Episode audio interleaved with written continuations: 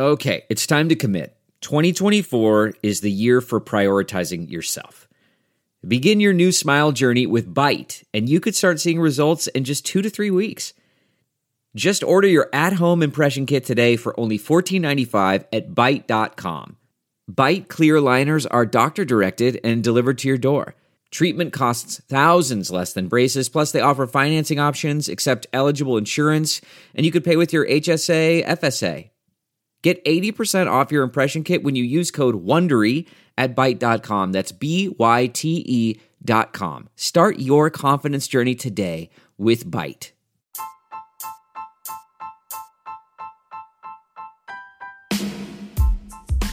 Hi, everybody. Sharyl Attkisson here. Welcome to another edition of Full Measure After Hours. Today, we're going to talk about something you may not think is going to impact you, but I bet it will. It's America's water wars. Well, I hope you find this week's cover story on Full Measure, which will air Sunday, April 25th, to be delightfully original and off narrative, something that probably most news programs haven't talked about in a long time, and maybe you didn't know much about. I certainly didn't before I started covering the story. It has to do with what I call America's water wars. And there are water wars going on across the country. They take a lot of different forms depending on the region that you live in. And for my cover story, I decided to focus on the Colorado River and a particular dispute that's going on centered in Arizona. So let's back up a little bit and give some background because there are a lot of people, probably like me, who lived in places like the East Coast or maybe other places that don't have the same water concerns that they have out west. They have different water concerns, but not the same ones. This is really interesting because this involves the Colorado River, which, as you know, cuts through the Grand Canyon. It spans seven states, and it supposedly provides water to about 40 million people and about 5.5 million acres of farmland. To some, this has become as valuable as oil. And all the questions lie in who has the right to use it and to take it, who owns it. This question's gone way back. Early Americans who were settling the West began moving water from the beginning. They had to for mining or farming, and they basically laid the groundwork for the very system that we are using today as far as who has the right to do what with water. In 1922, seven states, the ones where the Colorado River goes through, they signed on to the Colorado River Compact. That's a water sharing agreement that basically divvies up the river's annual flow. And it's my understanding that the federal government let or codified the ability of the states to come up with this agreement. And it basically decided the water has to be shared equally between what it called the upper basin states and the lower basin states. The upper basin states are Wyoming, Colorado, Utah, and New Mexico. The lower basin states are California, Arizona, and Nevada. Well, there has been infighting ever since, all kinds of questions and disputes that are settled over time. But one recurring question that keeps coming up is who has the right to move and use the water and where they can move it to? So I consulted an expert on all of this, an attorney named Michael Pierce, to answer some questions. And I started by saying, I really thought nobody could own water this is a natural resource. Does anybody really own the water that's flowing through the land? And Michael Pierce said it's true that in the western United States, the rule has always been you don't own the water. He says you don't own the molecules of water, you own the right to divert it. You own the right to put it to what's deemed to be beneficial use. And he says as long as you do that, it's like a property right. Michael Pierce, the attorney, represents both the buyer and the seller in one of the most important water disputes going on involving the Colorado River. That's the one I focused on in my story for full measure. And here's what's happening the owner of farmland in Arizona's Cibola Valley wants to sell the right to transfer water 300 miles through the Central Arizona Project Canal to a town called Queen Creek. So, in other words, there's farmland right along the Colorado River in the Cibola Valley, and they want to transfer, they want to sell their right that they have to transfer the water far away to a town that wants to buy it, called Queen Creek. According to Michael Pierce, who's representing both the buyer and the seller in this instance, He said we're talking about way less than 1% of the flow of the river. It's amazing they can measure these things, and especially when it's a thing that's variable from month to month and year to year. He says the Colorado River moves what they call millions of acre feet. And he says the amount that they want to move for the Queen Creek proposal, you wouldn't even be able to notice it. It would have no visible impact at all on the river. So, next, you may ask, why does Queen Creek want to buy the water? You might guess that it's a place that has no water. Well, that turns out not to be the case. Queen Creek is a quickly expanding suburb of Phoenix, actually, quite beautiful. I think it's considered a very doable, livable place by people maybe who work in the Phoenix area and they want to live outside the city in a place that's very family friendly, low crime, very pretty, and a new community relatively in terms of its most recent growth. It's growing fast. People are discovering this place. And it's not seeking the Colorado River water because its own supply is running dry. There's plenty of water they have underneath the ground in Queen Creek. So, what is this all about? Well, I spoke to Paul Gardner, who is Queen Creek's utility director, and he explained to me that importing surface water like they want to do from the Colorado River is cheaper than using the city's underground water. So, part of the law in Arizona is if you pump out a gallon of water from underground, a gallon has to go back. So, how do they accomplish that? Well, there's a district that this community belongs to, for example, called a replenishment district that puts water back, but they have to pay. The, the community has to pay the replenishment district to put water back in the ground when they use water, and it can be very costly. So, Paul Gardner says the city decided that as a town, they could probably do it more efficiently and cheaply, more cost effectively, and not use up the groundwater if they had control of what the costs were by getting their own water supply, not using all the underground water. So I asked, well, when you're paying to have somebody put the water back in the ground for you, like they have to do now, what does it cost? And he said that throughout the metropolitan area of Phoenix, there are recharge sites, and these are areas that take surface water and put it basically back into these basins and return it to the water aquifer so that you can say you've put back the water that you pumped out and the groundwater is not being used up, makes it sustainable. As for the calculations as to how much less expensive they think it's going to be to ship it in from the Colorado River 300 miles versus having to pay people to put water back into the ground, Gardner said that if they do nothing at this time on the water supplies or their groundwater credits, as they call them, that they've acquired, residents will be paying about $15 million additional over the next 30 years. But if they buy this water supply from the Colorado River like they want to do and make some future purchases, they say that will end up saving people tens of millions of dollars as they move forward. So, very interesting, right? And if the seller wants to sell, as they do, and the buyer wants to buy, well, where's the controversy? Because you know, I'm usually going to do a cover story that handles some kind of controversy. Regina Cobb is an Arizona state representative, and I talked with her to explain where the problem comes in, at least from her view. She's fighting the water transfer. In large part, she says, because of who owns the farmland that's selling the water rights. It's a multinational hedge fund.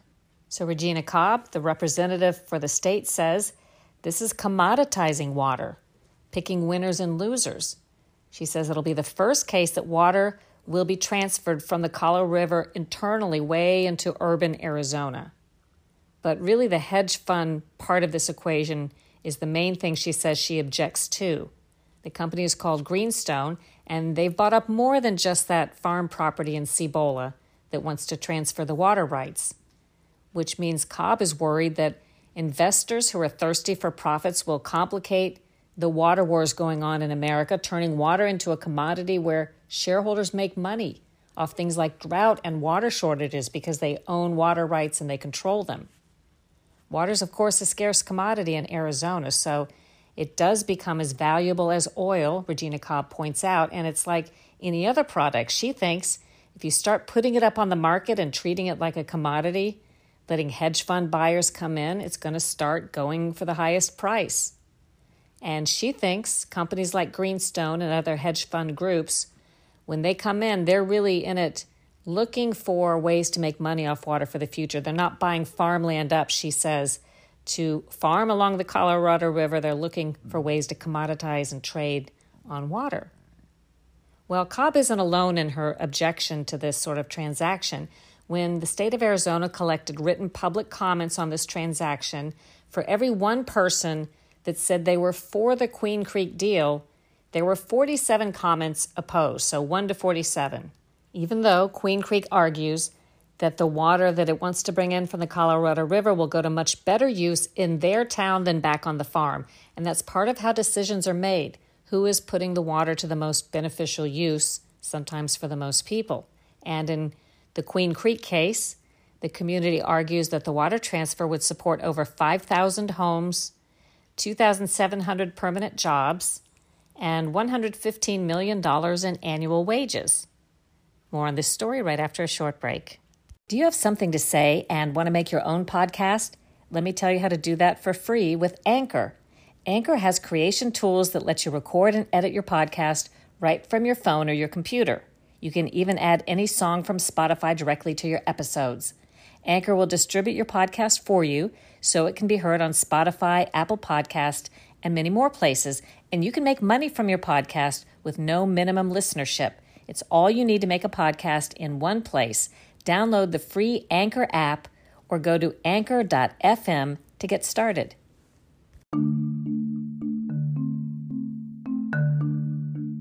The news as we once knew it no longer exists.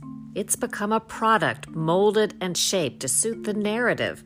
Facts that don't fit are omitted. Off narrative people and views are controversialized or neatly deposited down the memory hole. My new book, Slanted How the News Media Taught Us to Love Censorship and Hate Journalism, is filled with important context regarding the death of the news as we once knew it. Pick up your copy of Slanted today. We are back talking about America's water wars, centered on one landmark dispute in Arizona, where a local community outside of Phoenix wants to buy the rights to move water from the Colorado River 300 miles away to where they are so that they don't have to pay to use up the groundwater that's under their town as fast as they otherwise would. I mentioned that when they took public comments on this transaction, there was overwhelming public support against the proposal. And the attorney who wants it to go through, he represents both the buyer and the seller, the hedge fund group, and the community. Michael Pierce, he says really the hardest thing to overcome in a proposal like this is it's almost a religious fervor that water should not go from the Colorado River to central Arizona. And he says really it's a difficult argument to defeat with logic.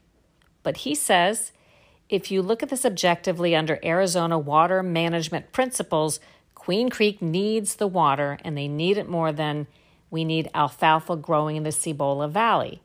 And so he says, from a water policy, water management perspective, the water should move. Well, the Arizona Department of Water Resources agreed. Despite the strong opposition, the department gave the thumbs up to the water transfer last fall. But there's still a final hurdle which is pending, and that's approval from the federal government. I asked the attorney Michael Pierce the question that Regina Cobb raised. If this transaction goes through, is there anything that would prevent more private investors from really changing how water rights have been handled all of this time, making water more of a commodity and an investment and a profit center for investors on Wall Street. And Michael Pierce kind of poo pooed that idea, saying that water transfers are not that easy to do. He says he's been doing them for 30 years. It's a very regulated process with tons of hurdles. They don't always go through. So he claims that the idea that investors are going to come in and buy up land that has water rights, for example, along the Colorado River, and then turn around quickly and sell them for a fabulous product, he says that's just a myth. And in fact, he says if anybody really thinks they can do that, he would discourage them from trying because he doesn't think it's feasible. But whatever the final decision is when it comes on Queen Creek, it could help determine whether more international investors choose to dip their toes into America's water wars, and change perhaps forever how our most critical natural resources divvied up.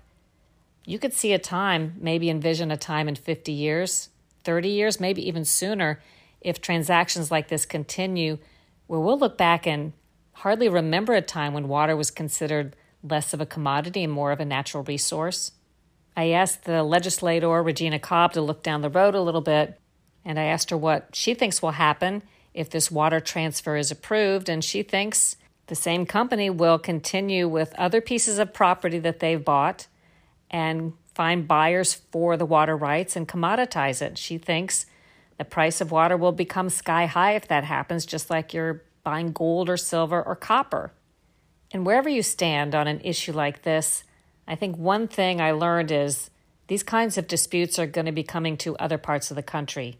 In fact, attorney Michael Pierce said, of course, that the West is known for being arid and dry, but other parts of the country are seeing other kinds of water problems, problems that you might think they wouldn't have in water rich states like Georgia and Alabama and Florida, but he pointed out there is a dispute over the Chattahoochee, the Apalachicola rivers, because Georgia, he says, wants to dam the river at the headwaters in Georgia and keep the water from flowing down. So there are all kinds of disputes going on. And he does think they're going to be more common in the eastern states than they've been in the past. Now, as I'm working on this story, well, lo and behold, some news crosses on Associated Press that says Western states, including Colorado, are preparing for possible first water shortage declaration. This is only going to make the fight worse. It says the U.S. Bureau of Reclamation released 24 month projections this past week forecasting that less Colorado River water will cascade down from the Rocky Mountains through Lake Powell and Lake Mead. Now, this story is written a little bit like inside baseball, kind of hard to understand for people who aren't already immersed in this issue.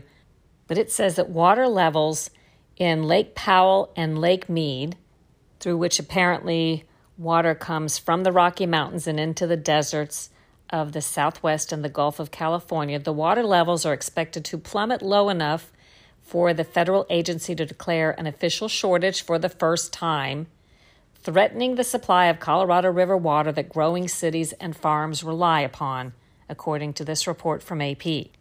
The AP report talks a little bit about climate change impacting snowpack flows into the river and its tributaries. I'll go ahead and say it, although most of the media is not fair on this topic when reporting it. Many scientists don't believe there is a man made climate change impact. Others say there is. This is under much debate.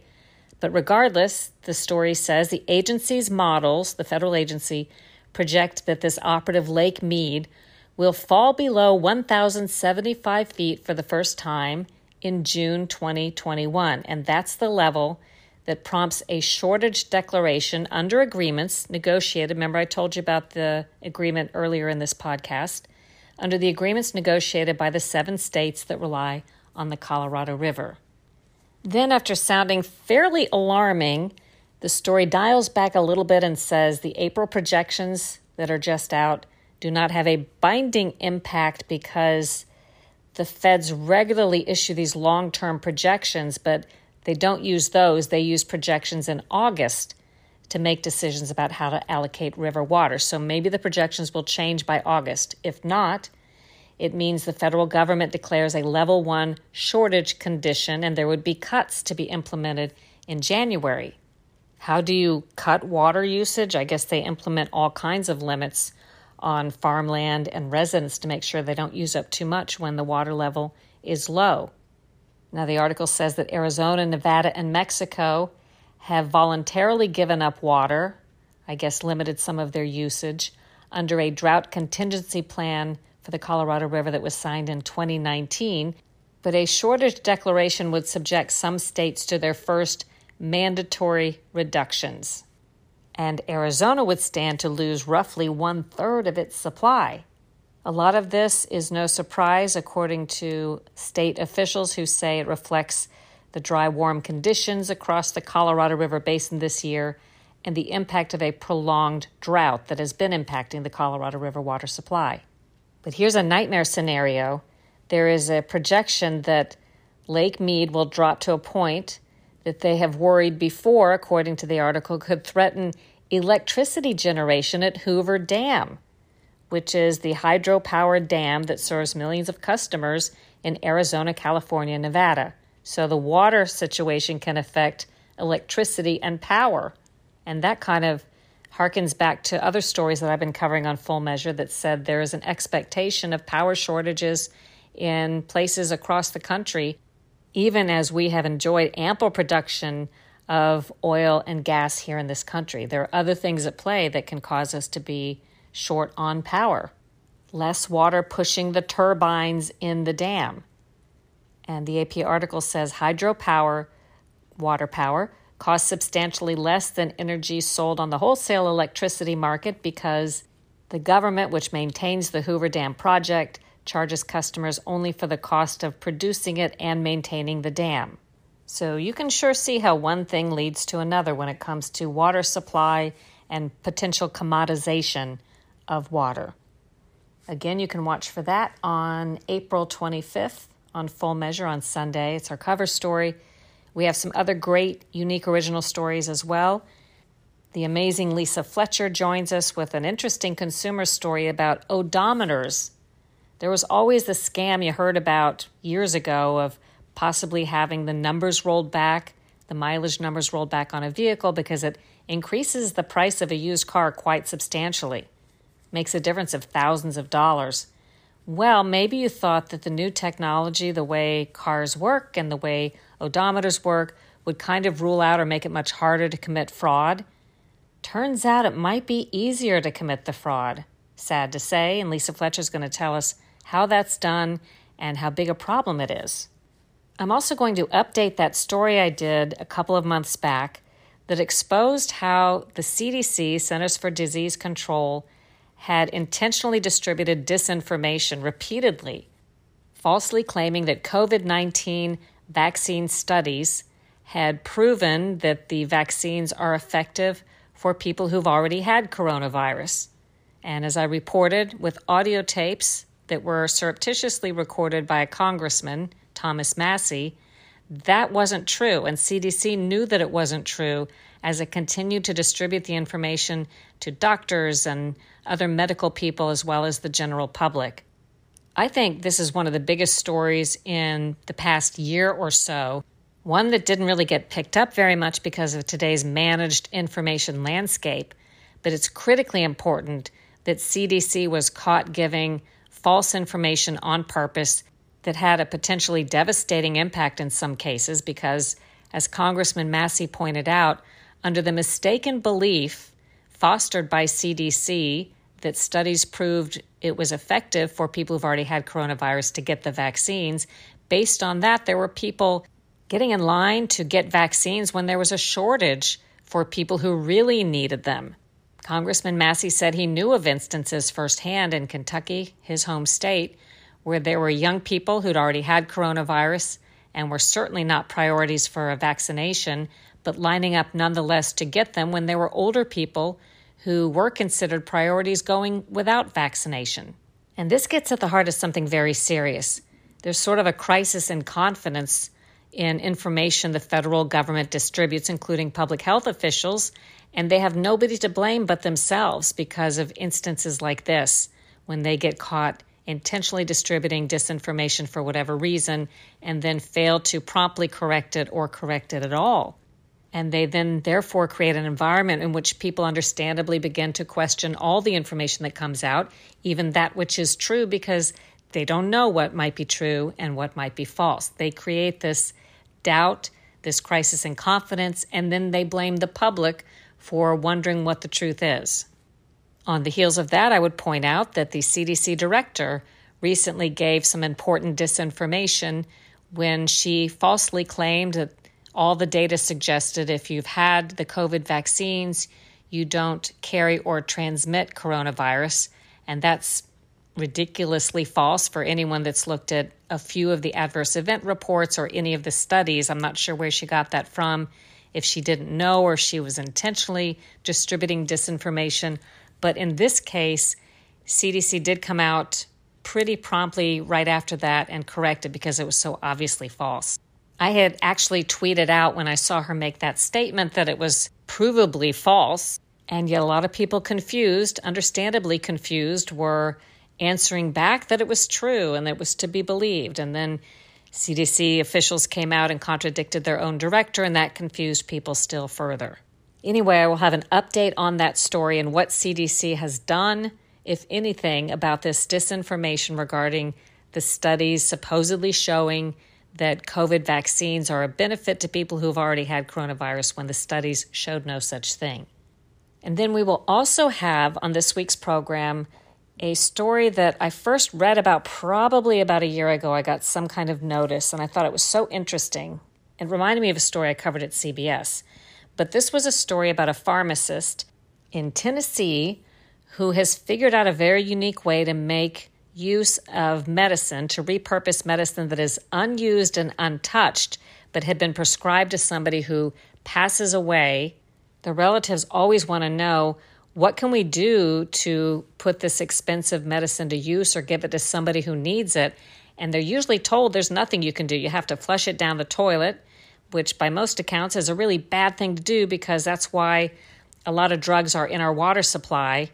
I've done a story on that on Full Measure too, where we're all basically ingesting birth control pills and antidepressants and statins and all kinds of things because not only do we pee out drugs into the system, but Drugs are routinely flushed, even by hospitals and nursing homes, flushed down the toilet when somebody passes away and they can no longer be used. They're disposed of in this way. But what I love about this story is this pharmacist that used his ingenuity and his heart to try to figure out a way to make use of medicine and to help people who can't afford medicine. So you'll love to see that story. You can see the latest list of our stations where you can watch Full Measure at SharylAttkisson.com. Click the full measure tab. It's all right there. You can also download the Stirr app. That's our app, S T I R R. Not only seeing full measure live or on demand anytime, but there's all kinds of other TV programs and movies and local news that you can see all for free. But the easiest way, as I always say, if you don't have a station near you or it's too complicated to figure it out, you can go to fullmeasure.news online. You can go there right now, in fact, and see last week's program. And every Sunday around noon Eastern Time, after the show airs on TV, we post the segments at fullmeasure.news so you can see the replays. You can also watch live if you can't wait at 9:30 Eastern Time Sundays at fullmeasure.news. So lots of ways you can catch Full Measure and tell your friends about the program original reporting, off narrative reporting, investigations, news the old fashioned way, stories you're not going to see on the other Sunday TV programs. I hope you'll check us out.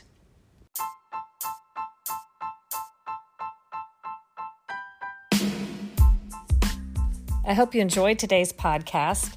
I'm trying to shed light on and give voice to various views, scientific studies, factual information that others are trying to censor in this very dangerous environment. Whether I agree with the views or not, that's not what's important. It's to protect the free flow of information in America. And here's how we can defeat information control. Go to SharylAttkisson.com and check out the Censored tab for more stories and information on censored people, topics, and studies, left, right, and nonpartisan. When you hear that powerful interests or big tech are trying to censor or ban or controversialize information and keep you from getting it, that should be your signal to find out more about the topic that they're trying to control. Also, I hope you will check out my book, Slanted How the News Media Taught Us to Love Censorship and Hate Journalism. Read the reviews on Amazon of Slanted, and it might help convince you that there's information here you need. Do your own research, make up your own mind Think for yourself.